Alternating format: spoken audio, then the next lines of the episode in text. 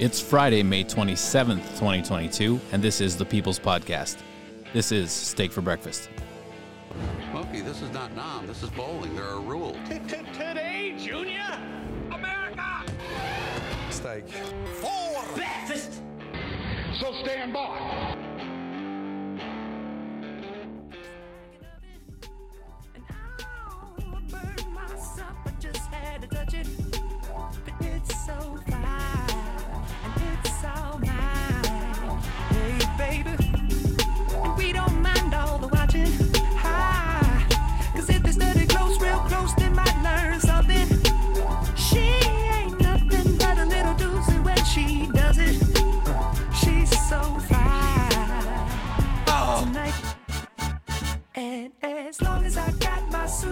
This episode of the podcast is brought to you, as always, by Man Rubs. Hmm. Rubs, barbecue tools, blowtorches, t shirts, coffee cups, and all around barbecue related gear for you to make barbecue great again. Can be found at manrubs.com and on Instagram, manrubs. Use the code STEAK15 for 15% off. Also brought to you by Stay Ready Gear. They're at stayreadygear.com and on Instagram, Stay Ready Gear USA. Holsters, custom kydex, mag carriers, tourniquet carriers, on and off duty gear, hot melted plastic made just for you. Need something custom? They got you covered. Use code STEAK for 5% off. Don't get ready, stay ready. The Pillow King of Minnesota and the apparatus known as the My Pillow family. Have big, big savings going on down at My Pillow. They got a little BOGO extravaganza, Giza Dream Sheets, My Towel six piece sets. All your pillow needs taken care of. Buy one, get one free. When you enter promo code STEAK at checkout, you get big, big savings up to 66% off on all the other great things they got going on down at mypillow.com forward slash steak. Head up to the website or you can talk to a qualified pillow representative 1 800 658 8045. The top tier of ear gear the world's most technologically advanced in studio recording equipment specializing in headphones can be found at Audeze. Whether you're gaming, potting, wearing a suit and tie, get those ear needs taken care of and done up right. Audeze.com is the website. They're on Facebook and Instagram as well. Mike down at West Coast Survival Arms has been servicing Southern California for over a decade. He's a licensed FFL if you live out of state and are into the tradesies. He's got a five star rating as well. West Coast Survival Arms is the newly redesigned, easy to use website. He's on Facebook Messenger, and you can reach Mike via the telephone 619 870 6992. Steak for breakfast backs the blue. We love our first responders, and they're always working hard. When they're off duty, they're probably wearing gear from Mediocre Medic sweatshirts, t shirts, flip flops, fanny packs, and more. Stickers and patches for while they're on the job. And their IG? Damn! There you go. MediocreMedic.com is the website. And last but certainly not least, the gold standard of tactical flair, home of the Zero Fucks Duck, can be found at Dumpbox. Don't know? Go ask Mark Joe Friday. Website is dumpbox.us. You can find him on Facebook and Instagram as well. Friends, don't forget to follow the show on Instagram at Steak for Podcast Breakfast or via the website, steakforbreakfastpodcast.com. There you'll find a link tree that will take you to all our social medias, the website, our newest Substack, Telegram, and more. On that note, and to all our friends joining us today via the Patriot Podcast Network on the Roku app, from the Twitterverse, Instagram, Discord, and now via our verified account on Truth Social. Welcome. Steak for Breakfast Podcast, Friday edition, episode 138. I'm Roan. Noah's here. Yo, Antoinette's joined us. Guys, we've got an amazing show lined up today. We're going to have two of our favorite guests and the ones that our listenership love to hear from most. All right, joining us today, big Friday edition of the show. He's become one of our great friends. He's the former chief of staff to the DoD, in addition to an abundance of other things. Some we just learned about off the air.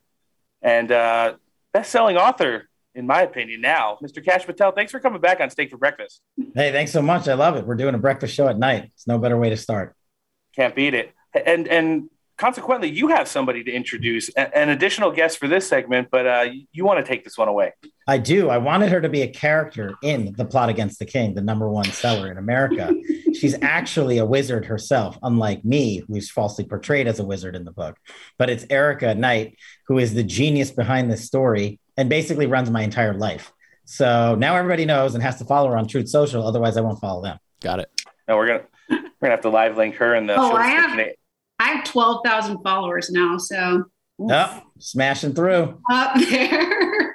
Last time I was on the show, I think it was only a couple hundred. So now, now it's real. Erica, thanks for coming back with us today as well. Yeah. Anytime for you. Huh, I only have 57. There you go. so, so Kash, you've been busy, and, and we usually say that uh, when you come on the show. However, with the launch of the book, which has been a ridiculous success, uh, add another thing to the stuff uh, to the list of things you have to do all the time now. So, selling books is up in the uh, in the repertoire. Uh, congratulations on its on its success, and uh, why don't you tell our listenership a little bit about it? Yeah. So the plot against the king, um, you know, I was like the Russia Gate guy, chief investigator for Chairman Nunes, and then all that stuff. Nunes memo, everything you find on DurhamWatch.com, all the transcripts, all the pleadings, all the Durham stuff, it's all there for free. But Erica was like, we should tell kids this story. And I was like, how in the world are you going to do that? That's ridiculous. And then she found this brilliant book company in Brave Books. And she masterminded the whole thing and said, We are going to set it in medieval times. There's going to be wonderful art and characters like Hillary Queenton and Keeper Comey and a shifty knight who are taken down by Duke Devon and a wizard named Kash on their quest for the truth. The illustrations are awesome. The tale is wonderful. It's just, you know, it's not politics, not, oh, vote Dem or Republican for the kids. It's just do whatever it takes to find the truth. It's why you guys signed up. You know, why you serve the mission is just for that. And why shouldn't our youth know that literally the biggest criminal enterprise ever uh, to befall uh, an American president in his presidential campaign? So that's where it started. And the plot against the king has been a wild success, largely because of uh, you know Erica and Brave Books. And I'm I've just been out there trying to trying to make sure we uh, I hold up my end of the bargain by telling folks about it.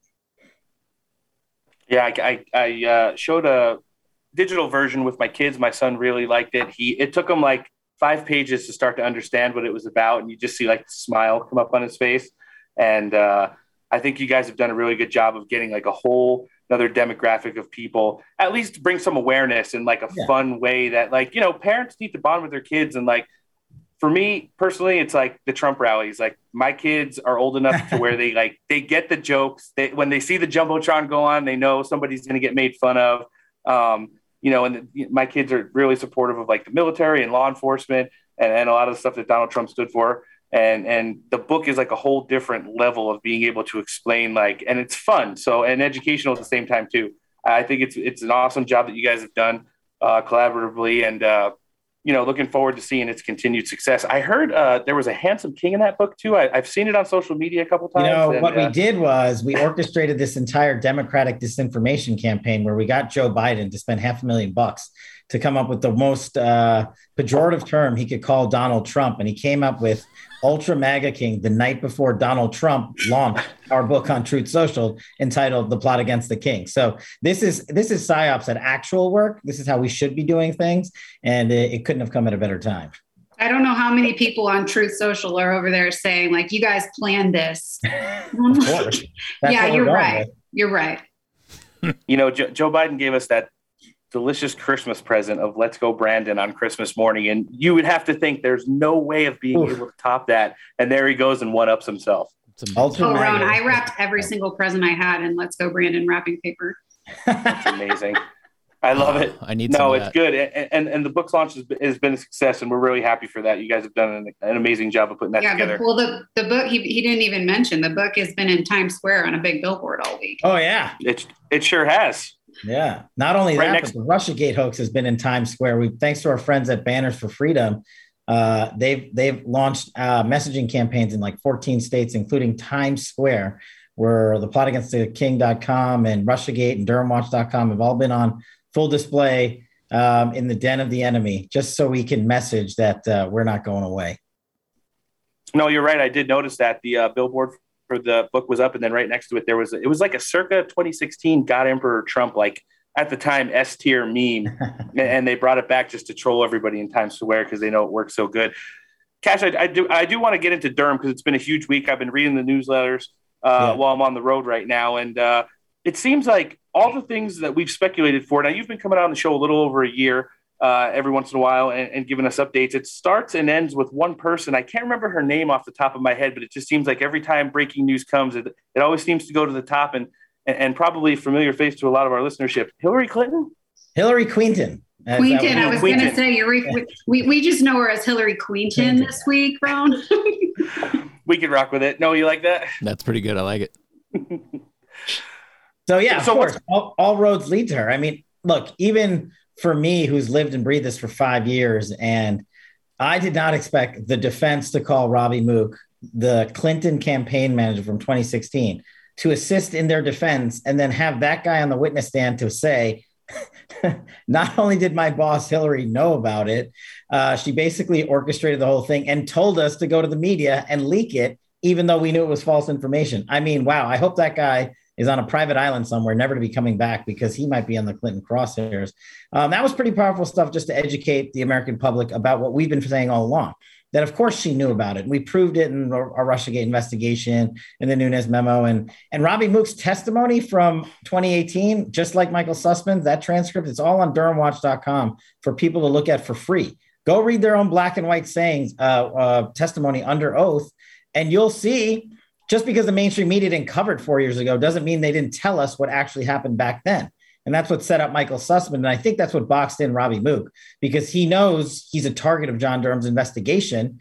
And should Michael Sussmann be convicted, which I think he should be, um, you know, then that's that is really the uh, watershed moment that probably Americans who want accountability have been waiting for.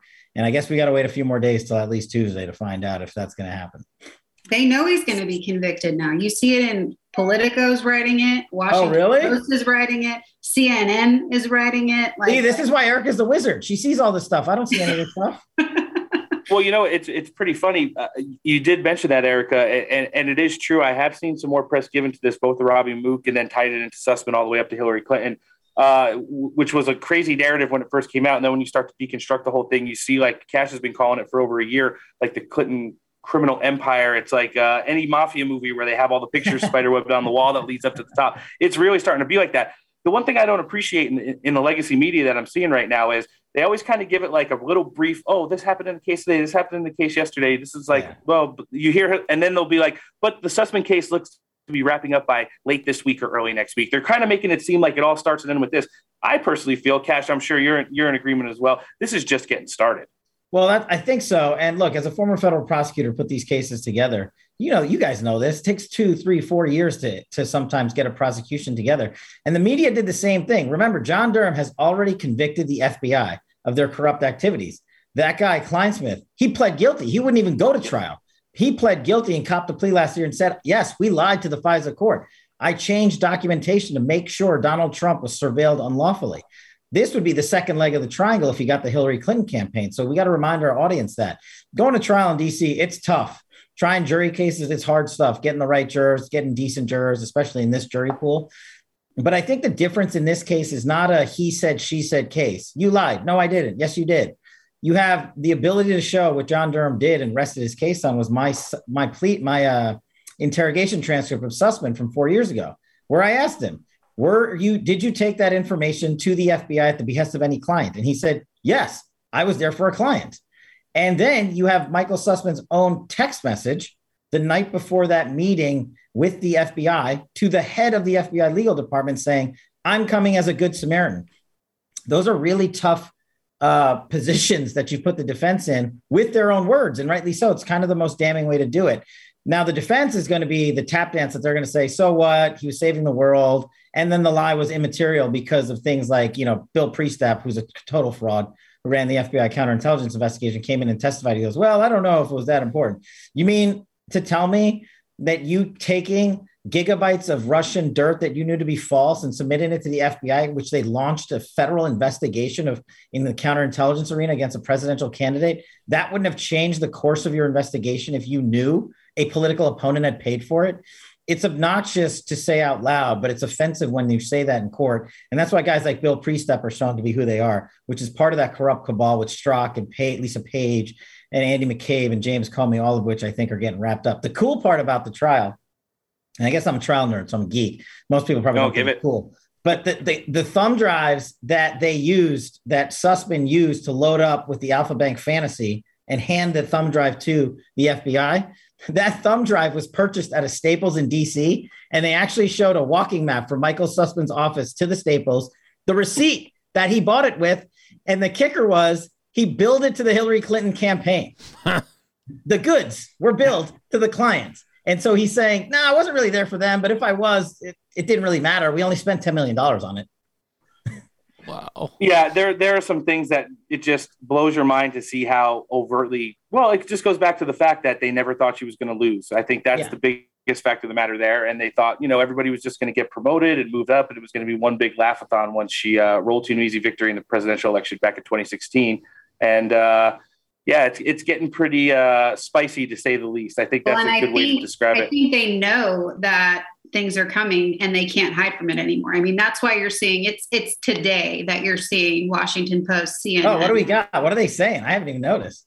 Sussmann jury begins deliberating. I Yep. think one, uh, yeah, I mean, I think one of them said that it's it, it's not looking good for him. I mean, they know that the evidence is so solid that they can't run from it, and so they're gonna. I mean, you can only Uh, sit back and so long and and cover it up because when the guy gets convicted and the dominoes continue to fall, So if, if he Yeah, gets good. convicted, I'm taking all the credit and stealing Erica's thunder. If he doesn't, I'm putting it entirely on her for false information. There you go. There you go.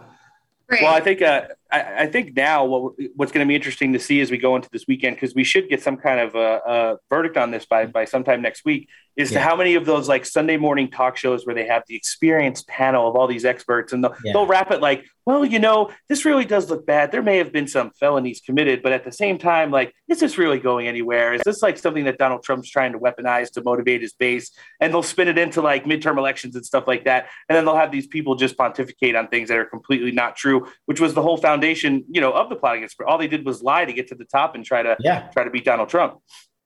and then they'll 100%. start talking about abortion, Or January Yeah, 6th. and, gun, and right? Or. January sixth, yeah. Can't ever forget January 6th. Well, two, Right. plus, So- two plus two is always four. There Five. you go. Oh, shit. I did it again. Yeah, It is five now. you don't worry, we got the dry erase board behind you, Noah. It's right there. I'm going to write it on there. Um, so staying in the theme, Kash, I want you to put on your best wizard's hat right now. Ooh. And uh, Like what do you what do you think? It, oh, there you go. Ooh, nice. He is showing us a copy of the book. Eric is giggling, and Noah likes it. But uh, you know, where do you think this could spider web out to? Not just with the verdict that we're going to get here, but maybe some other people that might be uh, getting re-ensnared into this whole web. Yeah, well, look, we have to remind the, the folks that Danchenko's already indicted. So the three legs of the triangle, the FBI, the Hillary Clinton campaign, FBI pled guilty because they were guilty. Hillary Clinton world's on trial right now, hopefully a conviction soon. And the last leg is uh, all the whole Steele dossier narrative. And Danchenko was a Steele source. And he told the FBI that everything he gave Steele was barroom banter and it was total BS. But of course, the Dems bought it, paid for it anyway. Now, Danchenko's char- charged also with, I think it's like five counts of lying to the FBI and a whole bunch of other stuff. So that trial's happening in the fall. But I think in between this conviction, hopefully, and the uh, Danchenko case, you're going to see a couple more indictments. John Durham has alluded, actually, he hasn't even alluded, he's flat out said it in federal pleadings during the Sussmann and Danchenko case. Judge, I have a joint venture conspiracy. That's a legal term of art. And he's like, I'm looking at all folks of people from the Clinton campaign. Now, we can't name them by name, but by title. So who he named in these pleadings that he's that are in his crosshairs are Robbie Mook, Jake Sullivan, the former campaign manager and current national security advisor to the president, uh, John Crazy. Podesta, Fusion GPS, uh, Glenn Simpson and Peter Fritsch, and then the FBI agents, the guys that even testified in court in Sussmann's case. One guy, Heide, testified that he was actually under current federal investigation for withholding information to a federal court um, and the FBI about uh, about the whole Alfa Bank nonsense. So these guys are all in it. McCabe, I think all roads lead to Andy McCabe. I've said that before. McCabe, Strzok, and Lisa Page hatched their insurance plan in the deputy director of the FBI's office in 2016. They didn't want Trump to win, and they made sure they did everything in their power to, to take him down. And then once he got in office, they kept going and signed further FISA warrants to unlawfully surveil a sitting president of the United States campaign and people. And so I think that's where John, that's why this case has been so important. I, I think we get a conviction. I actually believe that we will, even in DC. But even if we don't, the amount of information that has been put out there for the world to be educated on when they were lied to for four years, like Adam, you know, that circus animal, Adam Schiff and his sidekick Swalwell. um, and and the other guy who was like a uh, he used to be like an underwear model for Ralph Lauren. I forget that moron's name. But anyway, these these people corrupted American minds for for four years, and half the world thinks, "Oh, what's RussiaGate? Oh, it's that thing Trump did with Putin," and it's the furthest thing from the truth. It's the thing that Hillary Clinton paid for, uh, dirt on Rush uh, on Trump by Russian agents, and funneled it into the FBI and our media. And so I think a lot of people are learning that lesson through this trial, and and because you guys are covering it, and because we're never going to stop and we're putting up everything at durhamwatch.com. That's why I keep saying it. Everyone go and read it. Like go read it for yourself. Take 12 minutes, read the Nunes memo. Take five minutes and read four pages of the Sussmann transcript. There's 60 others, including everybody I just named, has been interrogated before. And John Durham is using all of that because I think he knows there's more than you can't conduct this kind of mafia, as you say, style operation without multiple people in the media, in the FBI, in the Clinton campaign. And he's putting them all together uh, quite quite methodically. Well, Yeah, in the plot rough. against the king, I mean, Hillary Clinton and the Shifty Knight are banished from the kingdom. So, So let's look for Imagine some that. banishment. I like that term. Ooh, yeah. yeah, I mean, Ho- ho- I don't know. they'll This ba- is America, but hey, that might I'd like to happen. I'd like to see Hillary Clinton banned from the next election cycle. I'll tell you that much. And and hopefully this will be enough to keep her out of it once we're all said and done. Here. No, so I got I got to disagree. I so want her to run. Mm. Do you, you, know want the how much- rematch?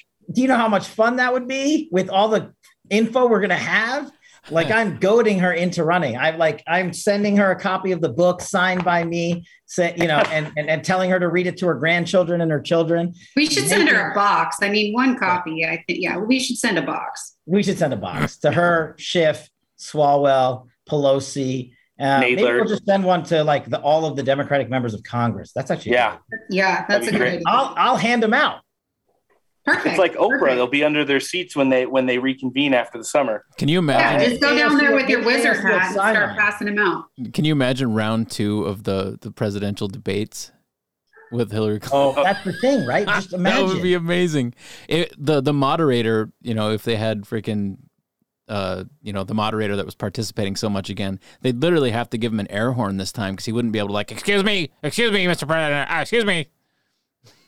They uh, they can't put her up. I mean, it's no, she- no, they can't. But she's got the ego and the money to do it She- herself. she would That's do the Yes, one she does. I agree with you there. Now, Yeah. now, Kash, you said a couple things. You talked about, uh, you know, we, we were talking about like the, the mafia mindset. We're talking about corruption within the FBI. There was the big four there who was working and collaborating. There's people in the media that they're all connected to and stuff. You, you know, what really hurts my heart as an American and a patriot, somebody who loves this country, is that the FBI has gotten such a bad rap Mhm. over the last, you know, a little bit more than half decade, probably even more than that. You know, there's been created like uh, terrorism related things. There was the Fed napping in Michigan, stuff that happened on January 6th, and everything that's intertwined be- between this, uh, you know, the Russiagate scandal. And, and, and, you know, I know you're someone that cares a lot about this country. You're a big supporter of law enforcement and stuff like that. You, do you see this agency being able to be turned around and really start working for the American people again at some point? Yeah, and it's going to take 2024, not before then, unfortunately, because Chris Wray was a is totally failing the FBI leadership currently. Had every opportunity to get rid of these folks. We met him with him. We briefed him, me and Devin and the team. We subpoenaed his documentation. He never turned over anything related to Alfa Bank. First time I heard of Rodney Joffe was thankfully to John Durham's relentless investigation. And now we know that guy was a Christopher Steele of the Alfa Bank narrative on the books Yep. for the FBI and sucking up millions of dollars in Clinton campaign world. I mean, this stuff you literally can't make up. And Chris Wray had the opportunity to clean it up. He chose not to because he's one of those guys that goes into government and thinks the position exists to serve his ego, and he doesn't want the reputation tarnished while he's there. He doesn't care what happens when he leaves, just like Comey. And so, but you can't just take out him. You got to put in a deputy director. You got to put in the assistant directors in charge across the board. You got to put in SAC, special agents in charge, and they exist. I've worked with these guys as a terrorism prosecutor. Um, you know, when I was in the intelligence community, the FBI has amazing agents that do the work, and they don't care about the politics. What happens is when you borrow from the private sector, people who think they know what they're doing um, to save America, that's when you Mm. run into problems. You need to put everyday workhorses in positions of authority after being vetted and make sure they do their job. And we can. You can go in there and and and get that place going again. So Notice he said like- he said we can. I like that. I noticed that. Definitely noticed that. it's the proverbial we. Mm. The, the not me, it's royal we. The royal we. Uh, but There's it's a lot of If it's, a, if it's a three letter organization, I don't trust it. So I, I hope you're right. well, the, we are going to go fix it. All of Yeah, I tell you what, over the course of a little bit more than last year, Kash has been a whole hell of a lot more right than he has been wrong. So Fingers he's got crossed. some, uh, yeah, he's got some capital to roll with. All right, let's talk midterms. Kash, you, you you got anybody that you're uh, hanging? I mean, Adam Laxalt obviously picking up steam. Recent polls there in Nevada are showing him not only favored in the Republican primary, but beating by I think at least three to four points uh, the Yeah. Democrat incumbent there, and that would be one of the two seats I think there in Georgia are, are probably the ones we need to focus on most in regards to getting that power back in the Senate. How's everything going with that campaign? Yeah, look, you know, MAGA PAC's going pretty hard. Trump, President Trump super PAC. Erica's going to announce her congressional candidacy on the show right now, um, Yes. somewhere in Arizona. Yes. uh, but but other than, no, you're right. Look, the main the campaigns that matter, you know, Kari Lake for governor in Arizona, Big time. Arizona Senate race, as you said, Laxalt in Vegas. You know, we Yeah, gotta three figure out what- points. I think he's up at least 25 points in primary polls, too. Yeah, Awesome. He just needs to And keep raising money. We're we're going to be out there. I think I'm going to be out there in a couple weeks for like a two day bus tour with him. Yeah. Um, we've got Kelly Tshibaka in Alaska. We've got Margaret uh, Harriet, excuse me, in Wyoming. The Pennsylvania Senate race supposedly it'll shake out. Um, you know, but we just got to win whoever shakes out on top. Uh, Yes. And then it's you know the same thing in North Carolina. I think you know with Ted Budd and, and Herschel Walker down in Georgia. And um, I think there's one or two other. What is it? Arkansas He killed it, too. I mean, that, that wasn't Oh, it was almost 70 points. Yeah, and, Yeah. and and and as bad as the you know the governorship sort of the whatever you call it, primary went, there was an eight percent swing from Democrats to Republicans in Georgia during the primary cycle vote. That's a lot of that's a lot of vote. um, so if Herschel Walker can hold on to two of those points, he wins. He wins all day long, and he's got star power that you literally can't buy. You you can't be Herschel Walker um, and, and not be known in the state of Georgia or America for that matter. And that's that's what you ride on. Plus, he's got an America First policy, and of course, President Trump's going to be back down there. He's getting ready to go on the road hardcore for these candidates, hold some Trump style rallies across America. So eight percent. I mean, that's huge. You know, I mean, these yeah, these flip on numbers, one, two Big points. I mean, Yeah. So it's looking pretty good. I think we take both chambers. Uh, the Senate's a little tougher just because of the map, but if we secure the right candidates in Pennsylvania, in North Carolina, and in Georgia, and we get obviously the Laxalt one, you know, maybe they're we get- spending. Did you know this? They are spending thirty million dollars to keep him out. That's what the Democrats have committed to. Thirty million in Nevada. Mm. You Yeah, should at- do the at- marketing for them and just tell them you're gonna, you're like on the inside. you can run the marketing for the. Just say Hillary Clinton sent you; they'll hire you right away. Yeah. or Stacey Abrams. Um, yeah, you know the, the the the playing field is starting to level a little bit. We're, we're about a third of the way through the primaries. I do love uh, President Trump put his record out there the other day. I think I saw yesterday it was 106. So 100 Not bad. endorsed. No, not bad at all. Uh, it's a lot better than he got, was able to get through the administrative state while he was the president, and he still got all the stuff he got done done. But I think some of the candidates that are that are really starting to resonate, like you said, Adam Herschel Walker. Uh, there's there's some other ones. Kari Lake, of course, she's coming back on next week. We love her. That's going to be, I think, her fifth or sixth time on, and she just loves coming down and talking about her policies because we let her go. And, and the thing that matters, if you look at some of these candidates like Herschel, like Kari, Adam, who's starting to pull away, there's some in some other states. Uh, the America First agenda is really starting to resonate more. Like people are going to the grocery store, to the gas tank. They, what happens at their kids' schools? Uh, do they have to get a second job or quit one because they can't afford childcare? Uh, people are uh, bailing out of the military in record numbers. You know, I talk to so many people via our social medias, and they're like, "Man, I tell you what, it- it's getting so bad. I just got to get out." That, that hurts my heart. But you know, they see these people who are coming in. They're supportive of law enforcement, strong economy, strong borders, uh, the military, and stuff like that. And it, it's like the people have had it. The Democrats tried to burn it down at so many different levels at the same time, and achieved a lot of that based off of their awful America Last policies and, and things that have happened, um, you know, uh, foreign wise. That the American people are just getting their butts kicked right now, and they really want to see a, a comeback of America first.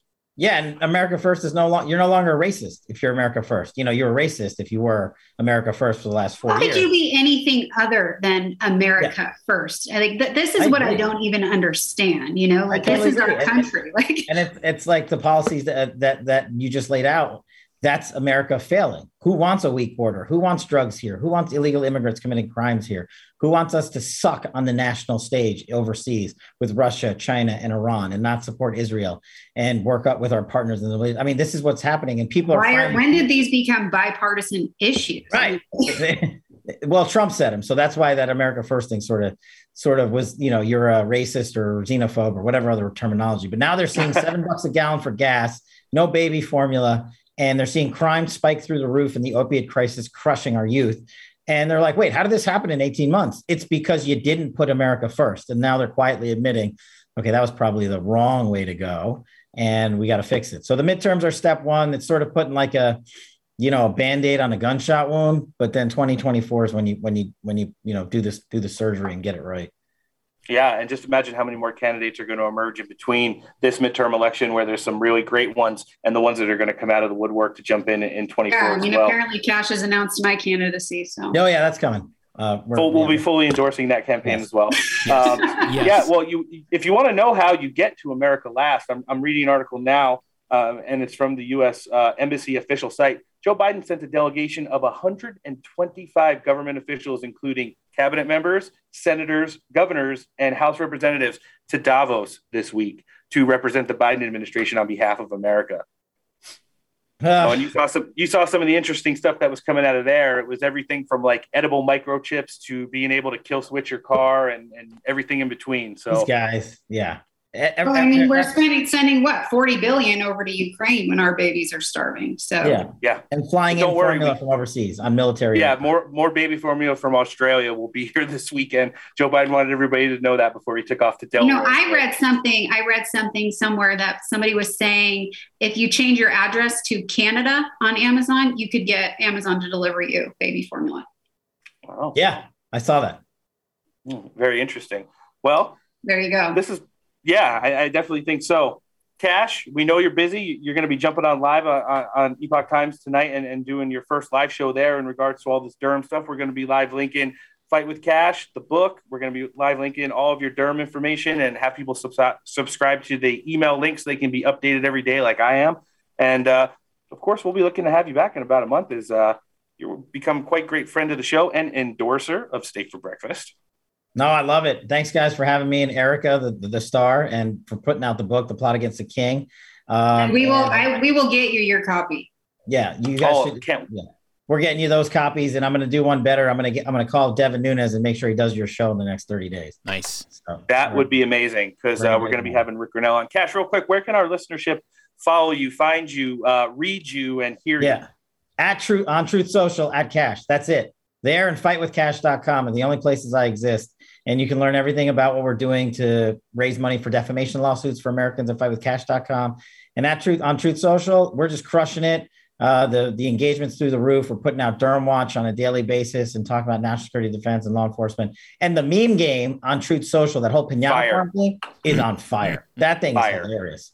So if you guys were to incorporate a good meme game with a posting of this, we'll put it on full blast tomorrow morning. There you go. Oh, you didn't you didn't like our two our uh, two ladies, Comey and uh, Christopher Wray, yelling at you across the table today? We I like them. that one. No, that was good. That was good.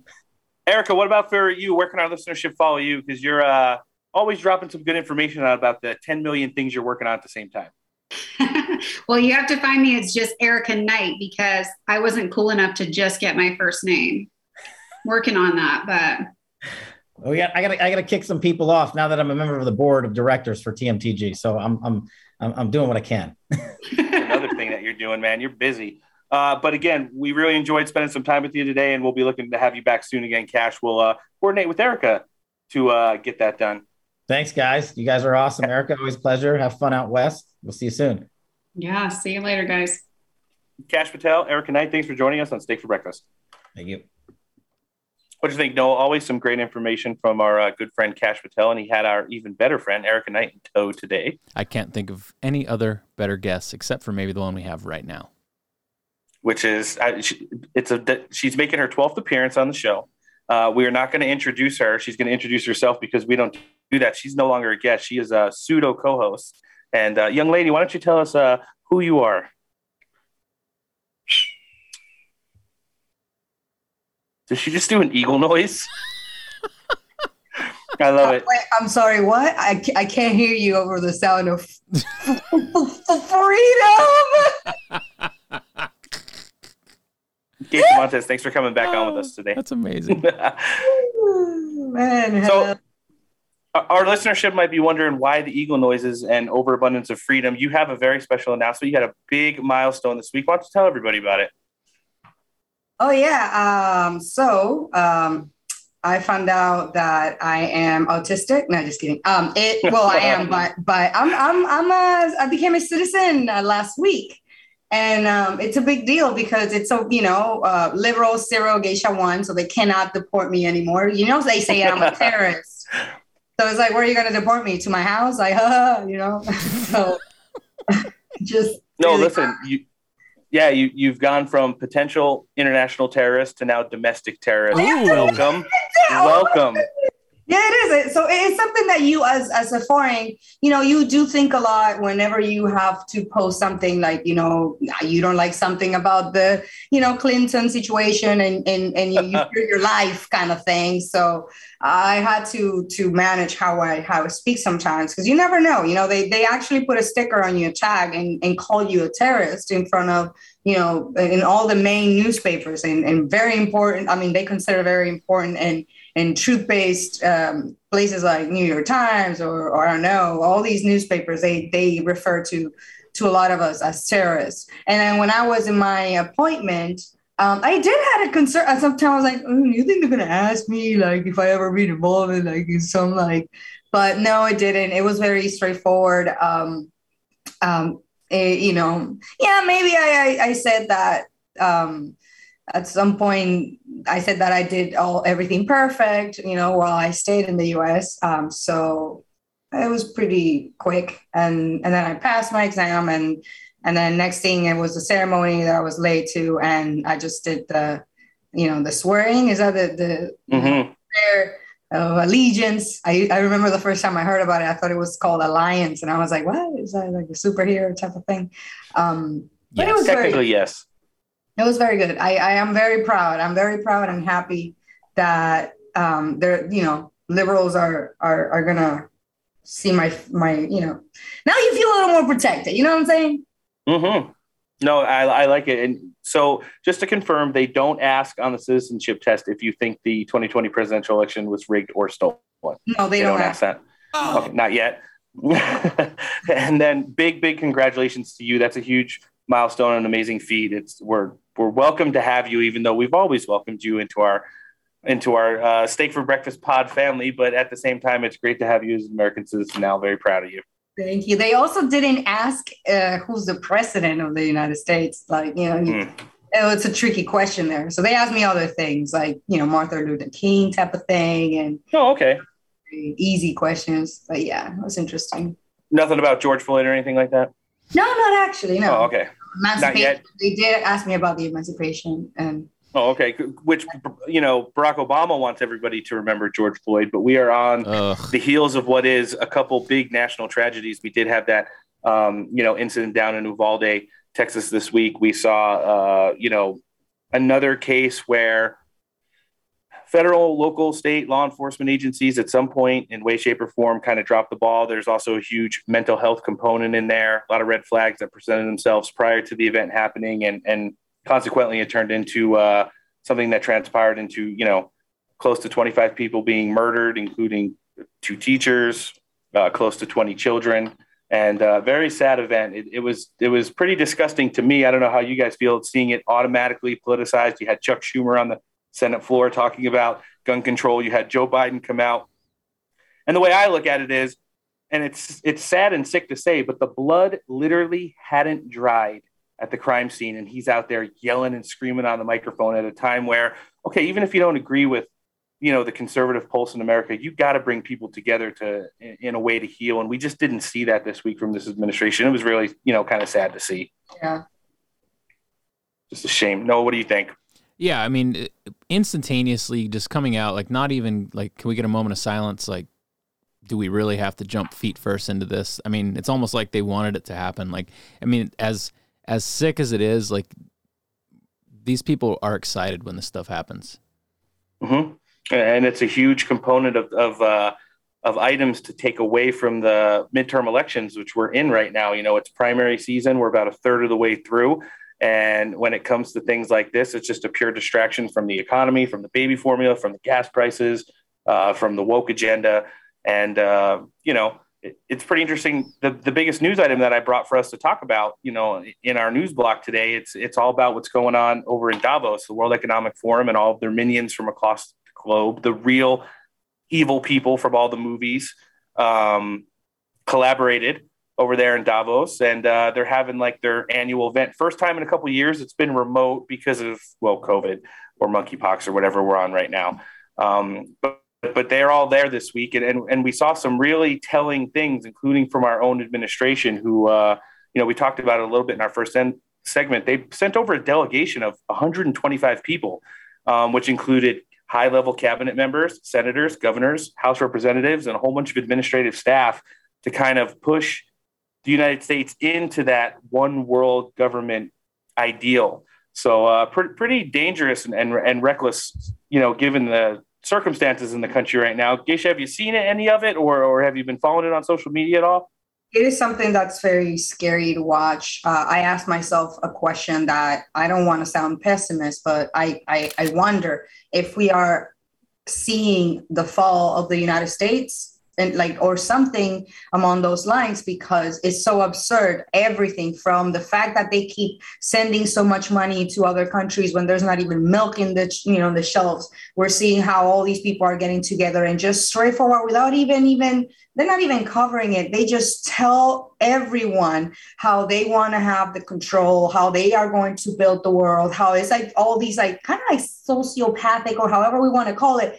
Um, while at the same time this country is you know we see all these mass shooters uh, all the the links also to to mental health um, crises that they were dealing with also. Uh, it, it makes you wonder. It's like well, what's going to happen? Every time that i sit down i'm like oh my god what's going to be next? I'm i'm we see what happens right? Like when when we met last time and we talked about it was something else now we see another shooting and then they're just going to take advantage of that and, and just continue to push the the let's take the weapons away from the people. Uh, it is it's scary. I don't I don't know where it's going to get, but I feel like um, most or a big part of Americans are aware of what's going on, and and we see that even in the cells. Like more people are even um, buying more and keeping more of the, mm-hmm. their, their arms because uh, it to me and and again like you said like we did we couldn't even have a moment of silence for these victims but it it, it was so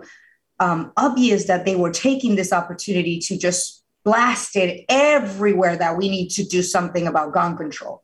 And then another thing which is that you know both uh, you guys and i um, i'm in contact with what's going on in my country but all these things are also very linked is that the same things are being like spread in the news also in the dominican republic. Right after this shooting happened uh, they're also spreading a lot of propaganda about people armed people doing accidents people doing you know like oh finding people with a bunch of guns like and then starting to to push the oh we need your weapons like we need to do something about guns. So it's it when we think about it it's not just oh the united states this happened in in texas or or whatever. It's like they it's spreading it's spreading and they do want to continue to push this agenda um, i'm glad that as someone who's so foreign i can see that the same things are happening in the us very similar things are also also happening in the in the in other countries which is too much of a coincidence you know what i mean right yeah, we see a lot more of a global coordination going on, and they were very overt about it this week. We're going to listen to some of the well greatest hits from the World Economic Forum summit this week. Uh, the first one we got up is the uh, we're talking about e-safety. Uh, that's online censorship. We saw it briefly uh, try to be taken down and then quickly disbanded with the uh, or disbanded with the disinformation board. Um, let's hear somebody from uh, one of the representatives from Australia talk about recalibrating e-safety everywhere.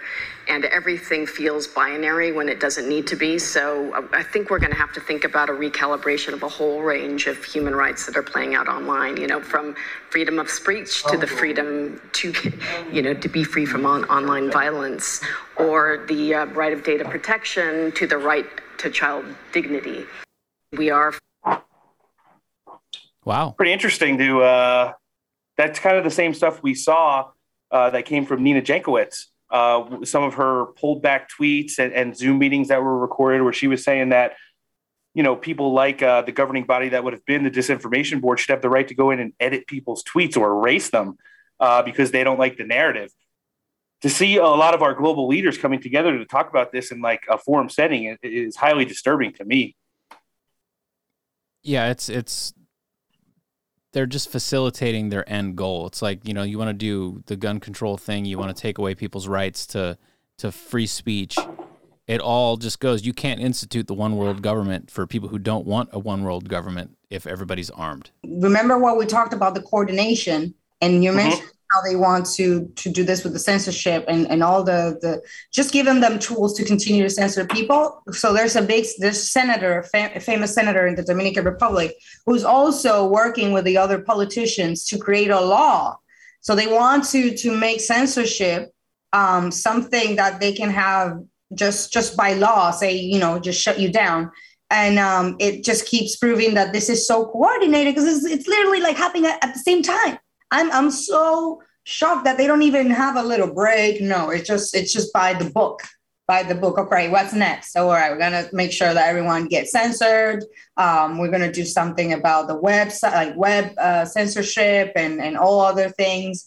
Um, at the same time um, the, the monkeypox is also the story of the monkeypox is all over there as well. There no one like you know it's just be, it's becoming something too obvious um, that this this is like a checklist where we're just like, all right, what episode are we in now? Uh, Ukraine, like what's next? Monkeypox? I don't know, but it's just it's ridiculous. No, you make you make an excellent point there, and it's like, what what is going to be the flavor of the week? What what are they going to go through the Rolodex or spin the wheel and throw the dart at? And it's going to be in our next audio clip. Uh, we're going to hear, well, the supreme villain of the World Economic Forum, and that's Klaus Schwab talking about a better world being built by them. Let's also be clear. The future is not just happening. The future is built by us, hmm. by a powerful community as ah. you here in this room. we have the means to improve the states of the world. But two conditions are necessary. The first one is that we act all as stakeholders of larger communities, that we serve not our only self interests, but we serve the community. That's what we call stakeholder responsibility. And second, that we collaborate.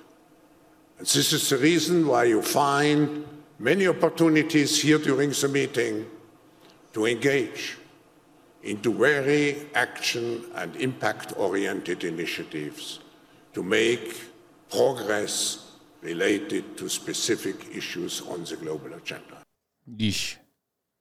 How does that feel? To uh, well, first of all, he's every Bond villain Right? wrapped up into one. Somebody- he literally is with Get that man a cat. sprinkle in a yeah, sprinkle in a little Doctor Evil because it's funny to hear some of the ridiculous stuff that he says, but that is horrifying. They they're basically saying like the global elites and and the people that are behind the scenes running them should be like the stakeholders. And when they talk about broader communities, spoiler alert, they're talking about literally people. Yeah. Like they should be like the ultimate power in controlling every element of people's lives. Yeah, you're, there's a stakeholder, but the stakeholder is in control of you. Sounds like crickets and pods to me. Oof. I, I you look te- you look terrified. if this was a video game, um, Schwab is like the final boss. If if Yes. this cartoon, he'll be like you know Brain from Pinky and the Brain or something like that. uh, it, I wonder a lot now. Like my stupid brain is like, who who is who's like the the the ultimate, you know, like the ultimate, the head of of this whole, you know, uh, because because he he seems like he's kind of like the evil. Um, Yeah. character that you know that governs all of these nations and and where the economy is going to go and and it's just everything about about this character is in the outfits and the flowers you saw that i was like what the heck is ah, this is a weird pageant i've never been i've never seen something like that um i don't know it, it's we're, we're we're we're dealing with some very weird times uh and I, I don't i don't know i don't know what's going to be next like Yeah, no, it, it, you're Hey. definitely right there. it's Huh? cooking. AIDS, it's kind of cooking now. I don't know, but I heard AIDS is making a comeback. AIDS so hot No, right it- now.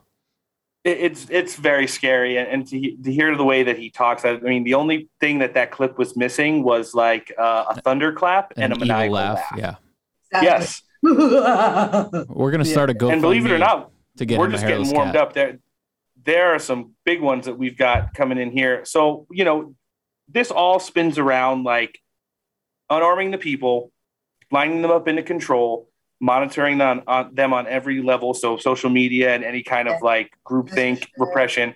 Sure. also the, yeah the whole green thing. So they want to completely get rid of nuclear energy and be reliant on like things that they don't think are going to hurt the planet. But consequently it hurts the planet to not have things like nuclear energy because the planet can't run on nuclear energy without nuclear energy or fossil based fuels. And uh, well billionaire president of alibaba is up next. He was talking about individual human carbon foot trackers believe Oh, it or oh, not so yeah here we go let's hear him We're developing through technology an ability for consumers to measure their own carbon footprint. What does that mean? That's where are they traveling? How are they traveling? What are they eating? What are they consuming on the platform? Crickets. Hmm. So, individual carbon footprint tracker.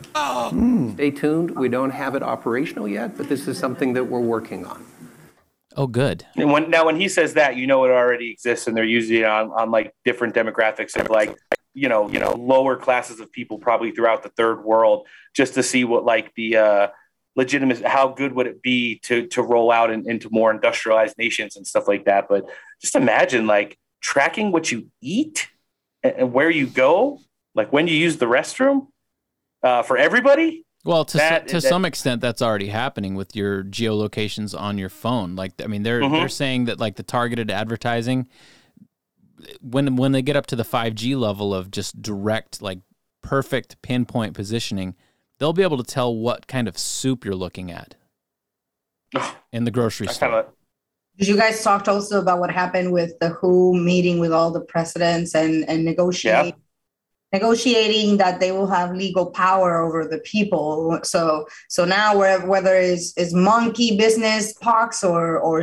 AIDS or whatever it is, um, they will say you know you you're gonna go to jail if you don't do this or or whatever. So it, it's becoming a well, it has always been a dictatorship, but now legally allowed to, which is I don't know how it's gonna be for my country because my country was already terrified uh, and and abused by authorities on a daily basis. Like you couldn't wor- work, you couldn't buy, you couldn't do anything. There are countries where you you could still go to a supermarket without your your jab, but here, like I mean, in the Dominican Republic, it was you couldn't you couldn't get any of your basic needs, and uh, cops and and military could just like walk into your house. It's very it's very scary, and and I felt you know I was following the news there until it was getting me. Like I was getting too depressed about the situation there, and Sure. they're making it even more um m- more intense. So giving it the powers is some somehow some people call it like almost as giving sovereignty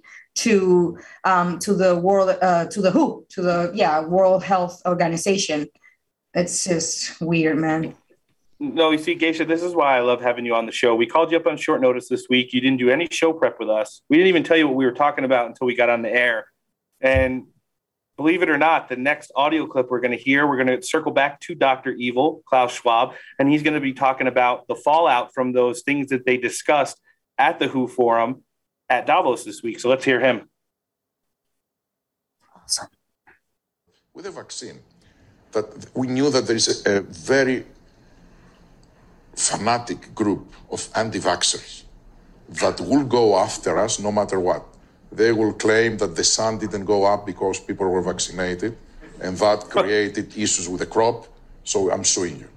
And one thing it is to sue you in the US, another thing is to sue you in a country where the legal system is not up to that standards or in Switzerland, right? So I think that's behind us. Uh, everything went okay, and now I think we can move on. I think we were we were both uh, targets of the anti-vaccine movements and uh, That's conspiracy uh, people uh, claiming that I had triple. I wondered what it is. Tri- triple um, uh, COVID. Um, Yeah, uh, and something Well, was, uh, I think he got uh, hundreds of thousands of clicks and so on. Uh, I know you will also target. Um, I read one day that was arrested by FBI. Yeah, same happened to me. And there are pictures, pictures of me and FBI officers. I don't know how. Yeah. I never said. The surprising thing it is that the same publication I found out because I uh, had published the previous one that was arrested was the Pope by FBI. so ridiculous. Yeah, so we are good uh, company. Yeah. Well, at least I was in good company. Yeah, but Yeah, well, first of all, credit to all the meme makers out there who make those S tier memes of them getting rolled up by uh, authorities. But you know, it, it's it's funny how they want to get ahead of themselves, and before they could reveal like the next component of their evil plot, which would obviously be more vaccines, vaccine passports, vaccine tracking, and all that other stuff, in addition to what all the other things we've covered. Uh, they want to get ahead of the people who are disinformationists or, or anti-vaxxers and kind of demonize them. Right there, it's at a world level, uh, you know, on a global scale. So it, it's really interesting to hear them literally talk about memes Well, and, and have a back and forth discussion about it. They equate, like I've said before, they equate the craziest fringe, whatever. Like, okay, the Pope got arrested. Okay, now this guy's getting arrested, and it's just, you know, crackpot, wackadoo people every once in a while. But that's that's who they're going to put as the face of. Well, these are the people who are attacking us. These crazy people. Mm-hmm. It's not going to be like people that are thinking logically and rationally, like, hey, you know, maybe we should look at this. Uh, maybe some, you know, common sense with this. You know, people are getting sick, people aren't getting sick. Like, what's the deal? They can't do that. They have to just go like, well, this guy says that the Easter Bunny did it. It's like, well, okay, great, fantastic. No, you're right. I, Geisha, you're a huge fan of uh, anti-vax memes, like I am. Uh, is it interesting to hear, like at that high of a level, them really talk about it and kind of spin it into uh, this is why we need to control disinformation narrative? It's it's interesting to see someone I mean that dresses up like a Mortal Kombat character say that I am a threat to that. It's really weird. Like I am a nobody in Harlem who just you know see the data, see that sucks. I don't want it, and I know that I don't need it for ninety nine point ninety seven chances that I'm going to survive of a cold. There you go. They still want to make us seem like we are some sort of um you know, buy a weapon or something. You know what I mean? It's it's it's weird. It's a weird feeling.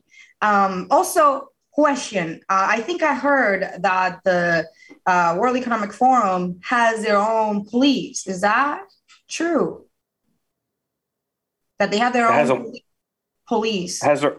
Yeah. Well, I mean, it's been fact checked, but we saw the video this week with with Jack Posobiec where he apparently was detained and uh, briefly questioned by people who were dressed up as police. They were carrying weapons. They approached him on the street, and they did have identifying patches that did say WEF police, uh, but they denied that Davos literally has that type of a police force. So were they operating as security, or did they kind of overplay their hand? I mean, I think of all the people in the world who were there, and, and there were some really big agitators there. Jack Posobiec's probably the worst one you could have went after because he was going to find out everything about it and post 24-7 until it got into the news cycle, and it sure did. Yeah, I, I question that because, for example, if some sort of a consciousness happens around the world and people realize that this is ridiculous and they've just put their weapons down, because of course, like you need military, you need police, you need enforcement to go after the people. So that I've seen that that happened in some place in Italy where the police uh, said no more. We don't want to do this anymore. So if, if there's a collective work like that, and then they'll be like, guess what? We got our own police motherfuckers. We're gonna take you to jail anyway. so it's just really like, oh man. No, I mean, I mean, yeah, it makes a whole lot of sense, and it's just one of the narratives that that were out there this weekend, uh, and, and I think one that's definitely affecting the United States negatively right now. It's polling at like one of the least favorable things that we're involved in. It's this whole Russia Ukraine thing that's going on. Uh, it- it's pretty funny to see people on both sides of the aisle argue that diplomacy is the only way, but we will continue to pump. Well, we're now up to 15 border walls worth of money over there and weapons and supplies to fight a proxy war with Russia on Ukraine's turf. Uh, I, I think the only way that this gets re- resolved is diplomatically, but it seems like the U.S. wants to just continue to monetarily feed the military industrial complex, and that's why we're in this situation again. We're currently at $55 billion. Uh, sent over to Ukraine in the last 90 days. Uh, we didn't have any money for the Afghanistan war for last fiscal year because we pulled out. Uh, but the years before that, it averaged around $50 billion. So there you go. Uh, we're feeding the military industrial complex again, and, and, we're neck deep in it right now. And, and the only thing I see coming out of this, if we don't figure out a diplomatic strategy to get these two to the table and be like, Russia's going to keep this part, Ukraine's going to keep this part. You guys don't like each other, but guess what? This has been going on for longer than the last 90 days. Figure it out and go on with your lives. Uh, it's going to get ugly. At some point, Russia's going to reach the point where they're going to start. You know, we know that special uh, forces are operating inside of Ukraine. We've seen uh, United Nations soldiers uh, captured this week. We've seen people who are still in the British and Com- Canadian military in the last few weeks apprehended by Russian soldiers there. So, w- what are we doing? What are we going to figure this out? Um, listen, we talked about bad guys, but we're, we're missing out on one. There's one just as evil as Klaus Schwab, if not worse. That could be George Soros. Ugh. He talked about this narrative. Yeah, let's hear him weigh in on it. The invasion of Ukraine didn't come out of the blue. The world has been increasingly engaged in a struggle between two systems of governance that are diametrically opposed to each other open society and closed society. Let me define the difference as simply as I can. In an open society, the rule of the, of, of the state is to protect the freedom of the individual. Mm. In a closed society, the role of the individual is to serve the rulers of the state. Oof. Yeah. Other issues concerning all of humanity, fighting pandemics and climate change, avoiding nuclear war, maintaining check check global institutions, have had to take a, a backseat to that struggle. That's why I say our civilization may not survive. Wow. Hmm. So apparently they think, because they probably have the best bunkers, that we're going to stay in this involvement with the Russia Ukraine war until nuclear conflict is instigated and then everybody dies except them and I guess the people that they know are the most controllable, which they'll probably herd up and put in bunkers themselves. What do you guys think? It's frightening. Oh man, I'm scared. It's so weird. It's just everything from a weird way to talk to the whatever they're saying right now. Civilization people, may not survive. might not survive. I, I wonder if he has his teeth on, but that's not the. This is so crazy. Listen, that what these people are saying and at this event is so insane that you go tell that to someone right now, especially here in New York. You just walk mm-hmm. around, you go outside and you tell them, hey, they're saying this, this, this, and that. They're be like, sure, this is a conspiracy theory. It's like you can just say by word by word what they're saying, and they will not believe it because it sounds so absurd. And we're here pinching ourselves because, like, we don't know if this is a fucking nightmare or what, but it's like it's true. We're seeing it. We're listening to them. Um, they're just negotiating and and you know figuring out what they're gonna do with the pheasants. You know, like us rats of of the world and, and how yeah. they're going to spread them up around. Um, it's it's it's nuts. I, I never thought I would be alive to to to see this, and and I wonder how this is going to be in how this is going to end up in the books. If it's going to be, uh, you know, I'm, I'm I'm trying to be very optimist. I think this is going to go in history as as a gigantic fraud, and I I still continue to have, a, have a lot of hope that people will be held accountable, or they're just going to have to kill us all. So. Yeah, and, and he teased that. I mean, how many more times do we, as you know, the kind of people we are, have to be like the Leonardo DiCaprio pointing on the couch meme every time they say something like that? You know, it's like uh, we've heard about forced vaccinations, carbon footprints, uh, editing your social media out of existence, uh, Holocaust for the whole world. Yeah, it's just crazy. It, as they were going down the check marks with their virtue singles, they were also covering all the check marks for us, I guess, conspiracy theorists. In um in in where in um Chile, I believe the president of Chile was talking about how they will um, use the advances of you know how they're, they're they're improving their internet and all that stuff. Mhm. so they could reach people's feelings. There's there's videos of him explaining to everybody how this is going to benefit the you know chile so much that they're going to get to a point where they can manage people's feelings people's thoughts people and i'm like i'm just there like what the because you know we were told crazy when we brought this up um, still people will call you crazy for bringing something like this up when it's happening. This is the part where I don't know if there's a group of delusional people who believe everything they're told, and we're gonna end up delusional from like just going crazy over everything that's going on and and trying to find a peace of mind. But again, I'm optimistic. I feel good whenever I, you know, whenever I'm chilling, I just get a little cocktail, a glass of wine, I relax.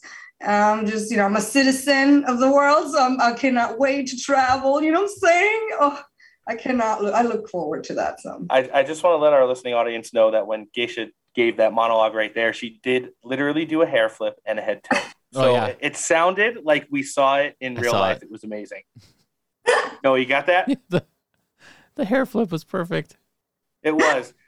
You know what's not perfect right now are the gas prices across the world. Oof. The only people who are making money on gas right now literally are the Russians, and they've been sanctioned harder than ever before. But we've seen their currency bounce back. Their currency is at plus 11% for the year.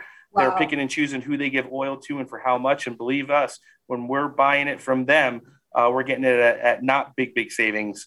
They don't have a promo code stake at checkout for gas Mm. right now. It was pretty interesting to hear Joe Biden. He came back from his Indo Asian trip where he kind of fell in line with all the things that were going along in Davos, but talked about something that's that's really ridiculous. You know, they're talking about hitting up the strategic oil reserves. They're talking about all these things related to uh, trying to drive gas prices down when we know they physically and literally drove them up in an attempt to kind of end reliance on fossil fuels. Let's hear him literally talk about that. And When it comes to the gas prices, uh, we're going through an incredible transition that is taking place that, God willing, when it's over, will be stronger and the world will be stronger and less reliant on fossil fuels when this is over. Oh, so it's on purpose. Yes, it is on purpose. Well, all things from the Biden administration, apparently, from migration to the uh, inflation rates and, and fuel prices are transitory. But he says this is like a real milestone for our country right now. We're going to destroy the energy industry and make it to where we it'll be almost literally impossible to recover from this. People are just getting crushed, uh, filling up their tanks and, and heating and cooling their homes right now as we're, we're entering the summer months in a lot a lot of parts of the United States, and it's just ridiculous to see. He's like literally gloating about it. Yeah. I, I put 20 bucks in my motorcycle gas tank because I'm out of my uh, stockpile. Didn't even fill it up. 20 bucks. Motorcycle tank. That's bullshit. Just uh, imagine to fill up your big truck. I did that also. I don't even want to talk about it. I'm getting so many tickets here in New York, and I was happy that I have like a a, a car that doesn't need much gas because it's like a hybrid Prius. But I'm I'm support I'm, I'm I think I'm funding the state with all the, the fucking tickets that I'm getting here. I, I'm gonna get I'm gonna go to my uncle in Providence or something, fix that damn car and sell the fuck out of it. I'm so done. I'm I'm tired. Yeah, I mean, I'm I'm driving a Prius right now here in Southern California. The like last week, it cost me sixty three dollars to fill up from empty. That is ridiculous. Ridiculous. Yeah, it used to cost me twenty six bucks. That's the most uh, one of the the most like gas efficient vehicles is, is the Prius. And we are not even we're not even sponsored by it, all right? Just saying. No, no, definitely not. Well, it's, it's a pain. we can kind of pick it up a little bit and, and leave it to no one else but Big Dick Ron DeSantis to weigh in on all the things that happened at Davos over the course of the last week. You know how hard he pushed back against the Biden administration for all of their COVID protocols and stuff like that. And in turn, you saw the state of Florida literally thrive. Uh, he weighed in on some of these things they were talking about at the uh, World Economic Forum. And uh, let's hear him give a take like only he can. And while we're on that subject, um, you know, we in Florida, there is no way we will ever support uh, this WHO thing to send our stuff. That's not going to happen. No way.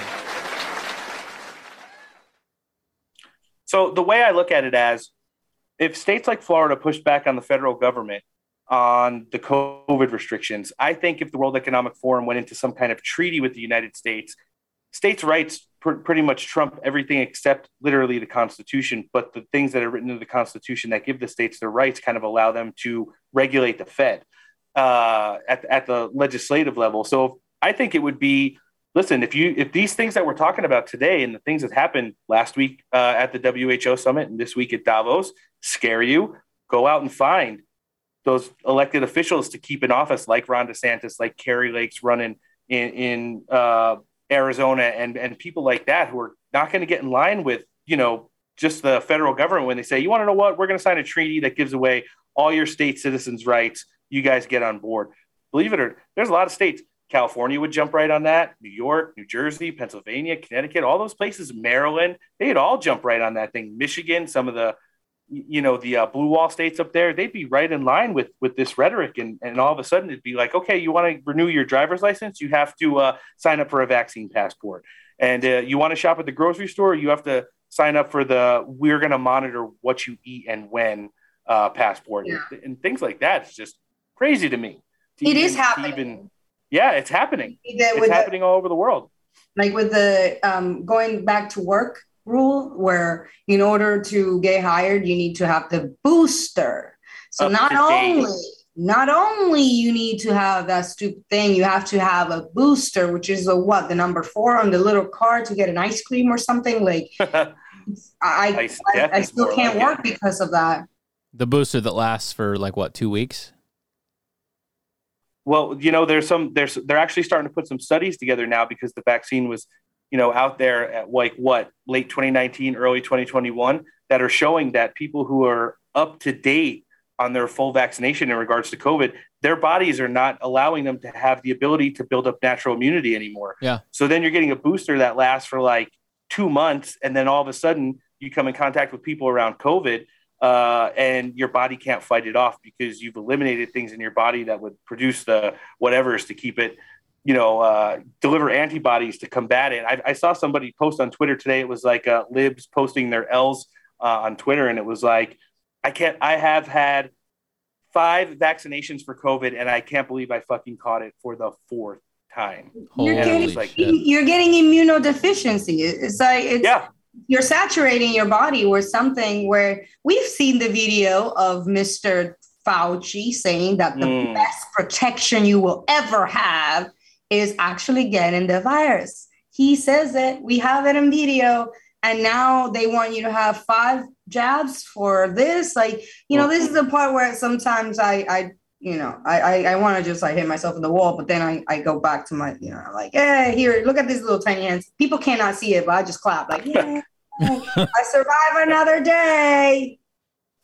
Geisha, next time next time you come on, you have to wear a long sleeve shirt with those little hands and, and just do a little. That'd be amazing.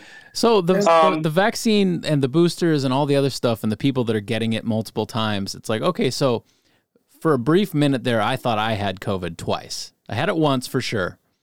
Got Mhm. sick again, felt like shit for you know whatever, a couple days. Uh, did one of the over the counter tests, came back positive. So then me thinking that well maybe it'll help me along the line if I need it to show that I have natural immunity if anything progressively gets worse. I went and took an antibody test, which came out negative. So I didn't even have. They're COVID the manipulating those. time. Yeah. Yeah, I I definitely think they're manipulating those because remember, no, I had COVID all the way back in the beginning. Uh, it was like late 2019 or early 2021. Yeah, me too. I signed up for an antibodies test, and everybody thought it was weird to get because it was still like happening. There was no vaccine yet or anything like that. We were just kind of like going through lockdowns, but they were able to squeeze me in. I got it, and I was like super hot. It, it goes from like red to green, and then there's all these different kind of numbers, and then there's like an analysis. But they still email me to this day, like five times a week, to come in and donate blood and plasma because they want to know probably what that original natural immunity to, to the original strain, which con- consequently is what all the vaccines are for. Even the boosters are for the original strain. Yeah. And that's why people are having, you know, difficulty building up any kind of immunity. Whatever it's destroying in the body is one thing, but all the different mutated variants is, is another. Well, it's like the flu shot. You don't get the same flu shot that you got last year. It's a different No. flu shot. It is it is their projection of what they think the new variant of the flu is going to be. It, why, why would you? Oh, we've stockpiled 500 million doses of the flu shot, and since we still have some left, we're gonna make you get the one from last year. It's like, well, that flu's gone. It's Mhm. a different, and every single time one of these things mutate, change, whatever you want to call it, morph into something else, turn into a fucking butterfly, it gets weaker. So every variation, every fucking Greek alphabet that they throw at you, it's going to be subsequently less in its deadliness. And I just, I don't, I don't understand. No, I agree with you, and I think like uh, you know, there there are some vaccines out there that have been trusted for a long time and have worked. Polio, tetanus, like you know, different kinds of things like that. Uh, but but I think one of the biggest reveals over the course of the last three four years with COVID was we are seeing that um, in regards to vaccine research, there are just too many moving parts for them to legitimately be able to get a hold on this. And we may have been, and I'm not a 100% anti vaxxer because obviously I've gotten vaccines at certain points in my life up to the point where I was an adult and I didn't feel like I needed them anymore because I took my vitamin and, and never got sick. But we're seeing that there's a lot of like test subjectery involved in this whole vaccine business rather than there is like aiming for a cure. They're more of like aiming for a dartboard and hoping that it works. And I just think that's that's really like the sad part of modern medicine is there.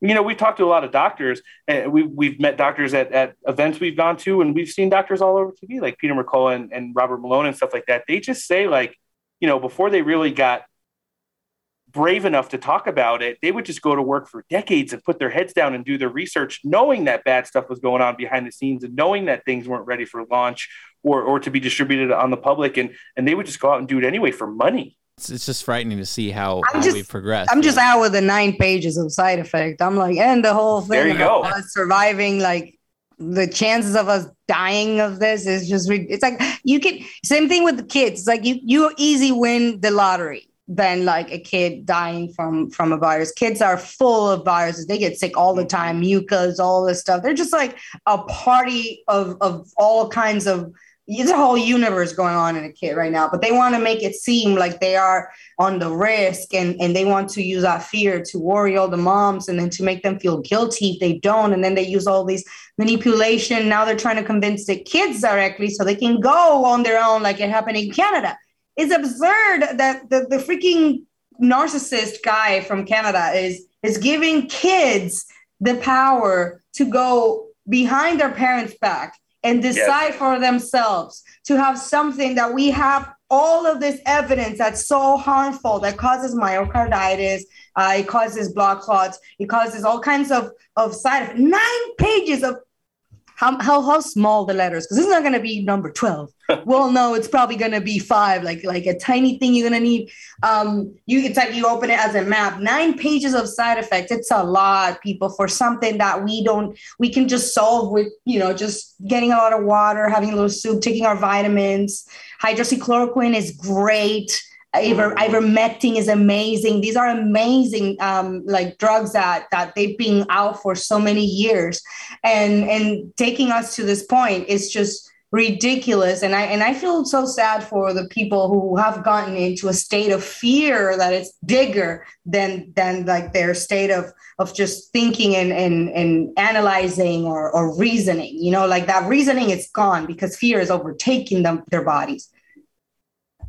Yeah, no, you're right, and uh, you know it's something we're going to continue to track it and, and you know talk about as we as we move on. It was just really disturbing to see a lot of the narrative, like the whole vaccine, the tracking your body, like the edible carbon footprint thing that they could see what you're eating and when you're eating and stuff like that is just highly alarming. And uh, as we switch gears now, we have stuff breaking over the course of the show. I wanted to include a little bit of it because it kind of fills into the thread. Donald Trump speaking today, which is Friday, at the NRA national event in Texas. He was supposed to speak with Greg Abbott, uh, you know, kind of on a panel.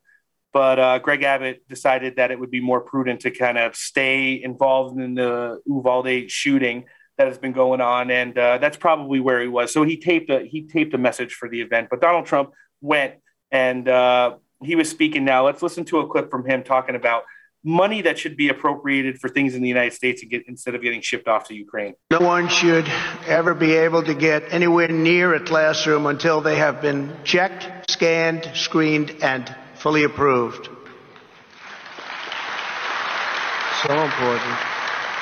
In addition, classroom doors should be hardened to make them lockable from the inside and closed to intruders from the outside. And above all, from this day forward, every school in America should have a police officer or an armed resource officer on duty at all times. Facts.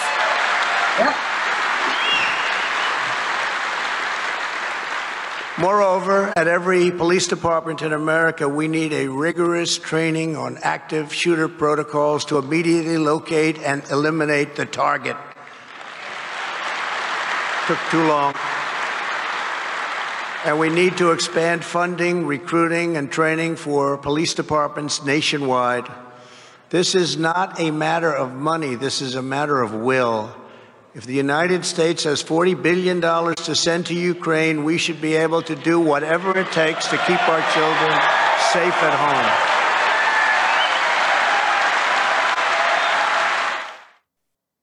Tell you what, the man makes a lot of sense when he says things simple as that, right? Yeah, I mean, why why wouldn't you want there to be an armed guard? You have armed guards everywhere else. Politicians have armed guards. White House has armed guards. Fucking the World Economic fucking Forum has armed guards. Apparently, They sure did. so Yeah, kids have the threat of all the pedophiles also, and the, all the all the you know people who are just uh, obs- you know, we have issues with parents, uh, toxic parents also. Yeah.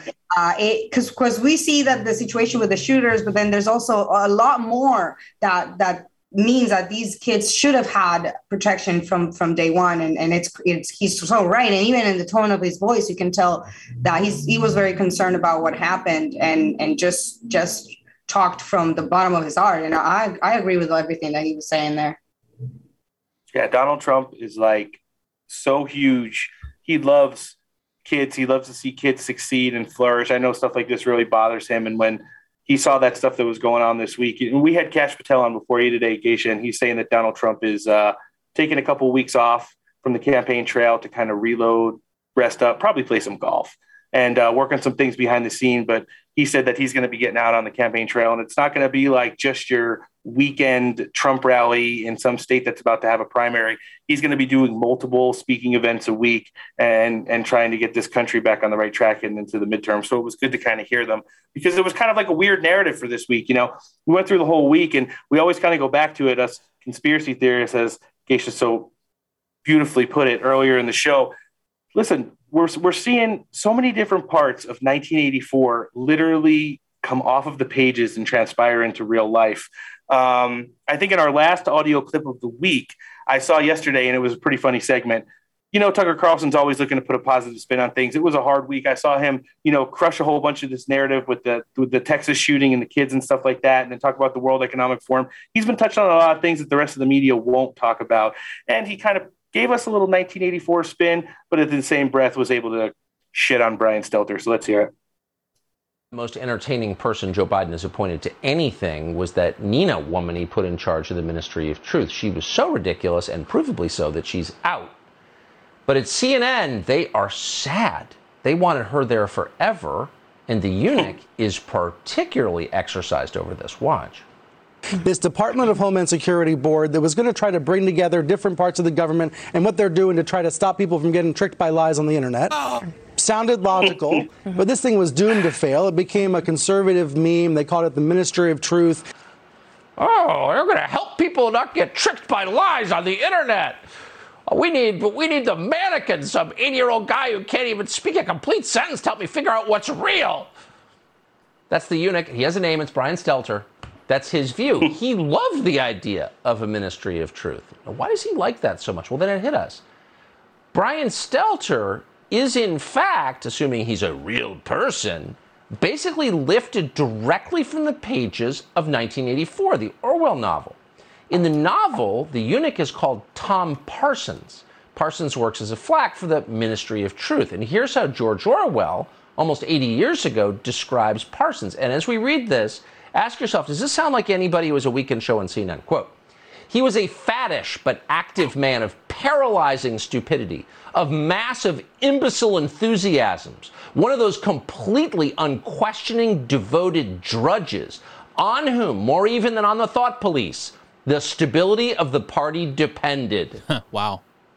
And we're hmm. not saying that's a perfect word for word description Yeah, he's definitely of not someone active. who currently has a media analysis show on CNN. We're going to let you judge. But in case you're wondering, was George Orwell a prophet? Yeah, clearly he was. Yeah, I think the only thing wrong with that was he's faddish but active. Uh, he, I don't think he's very active. No, the only thing that's active on him is his mouth spreading the- disinformation himself. The BPM might like, you know, maybe after the meat sweats or something. That's about it. Mm. Use a code steak for Geisha, there, there, perfect segue. Geisha, it's it's been a busy week. I think the only way that we literally could have gotten through this is to have you join us this week, and uh, we thank you uh, as always. And and even more importantly, though, and you know this from the bottom of our hearts, we love you here on Steak for Breakfast. There's one thing I wanted to bring up, uh, and and listen, this is directly attributed to you. We don't try to talk about numbers when we hit a big milestone. We do since you started coming on this show, and it's so weird to us, I show Noah every week, and he's like, hmm, we have been in the top five on iTunes out of 200 possible categories in the Dominican Republic for news and commentary for like the last several months. That's awesome. It's crazy to me because your draw and your shares on social media of our show have brought an entire base of people. Eh, because you know what's funny? They have news and comedy, and we're always like 136 in that one. But when it comes to like news and interviews, like today I just checked, we're number four on iTunes in the Dominican Republic. We can't thank you enough, yeah, for your friendship and and for this whole base of listeners out there in, in the DR that are listening to Steak for Breakfast.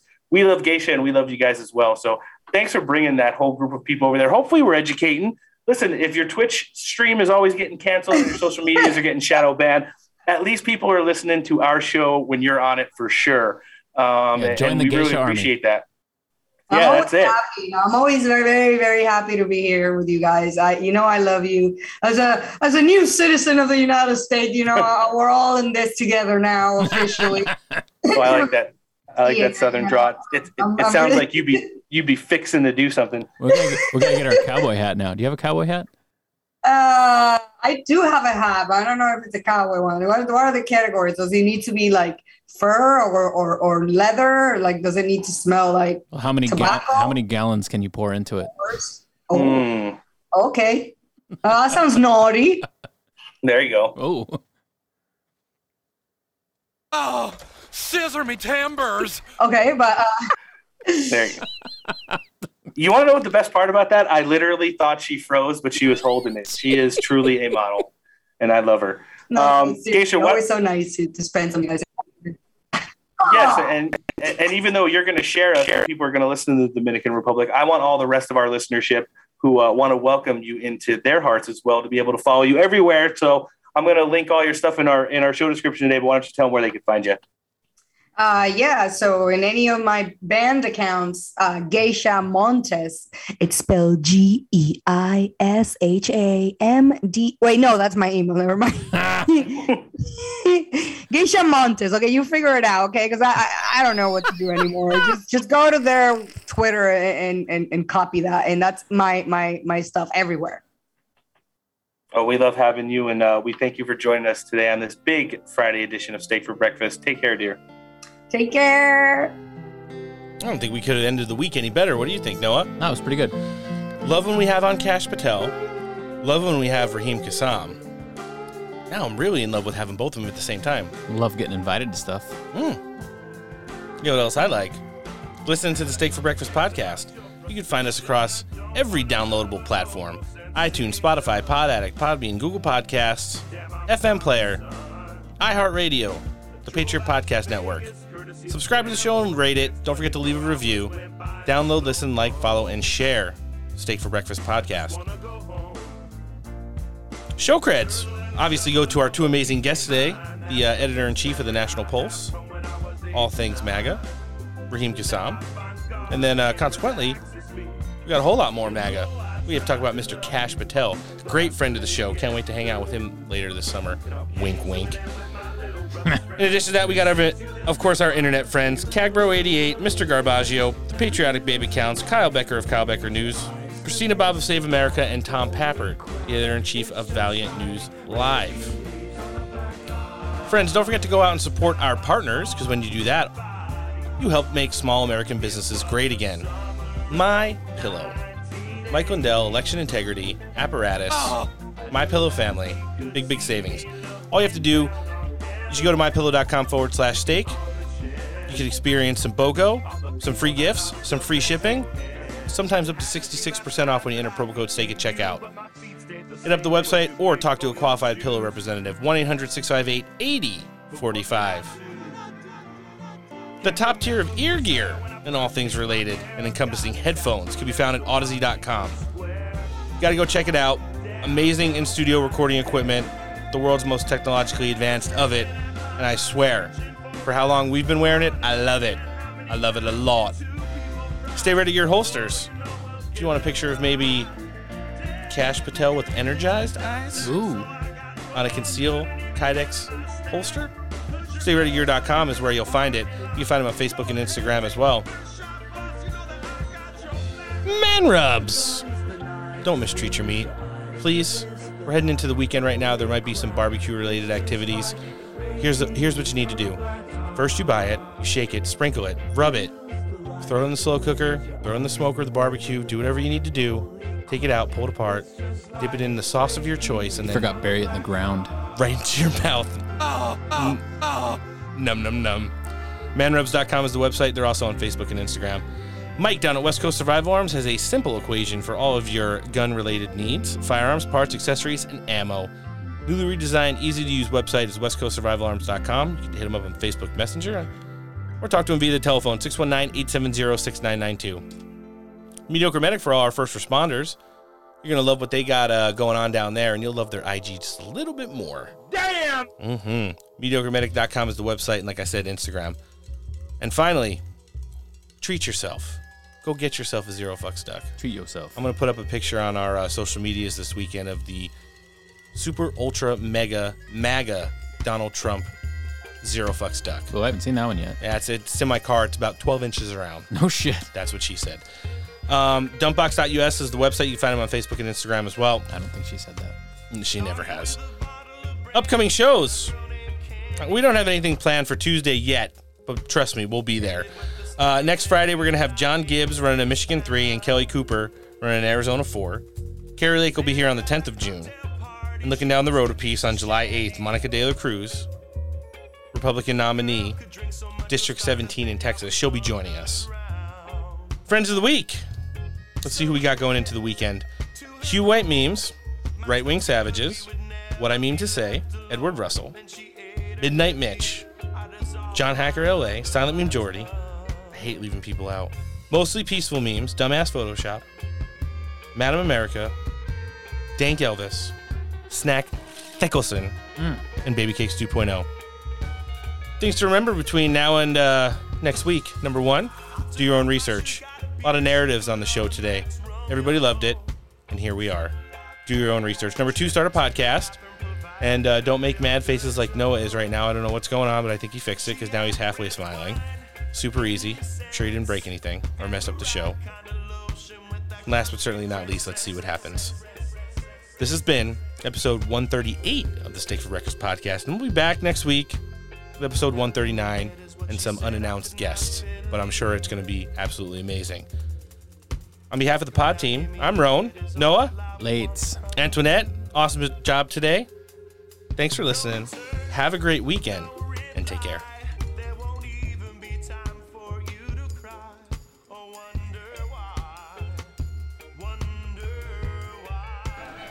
Gretchen, I'm sorry I laughed at you that time you got diarrhea at Barnes & Noble, and I'm sorry I told everyone about it. And I'm sorry for repeating it now. Huh? Laura, I don't hate you because you're fat. You're fat because I hate you. I just wish we could all get along like we used to in middle school. I wish that I could bake a cake made out of rainbows and smiles, and we'd all eat it, be happy. She doesn't even go here. Do you even go to this school? No. I just have a lot of feelings. Okay, go home. Sharon, I think you're doing a great job. Thanks. I feel like I'm getting through. I'm sorry that people are so jealous of me. But I can't help it that I'm popular.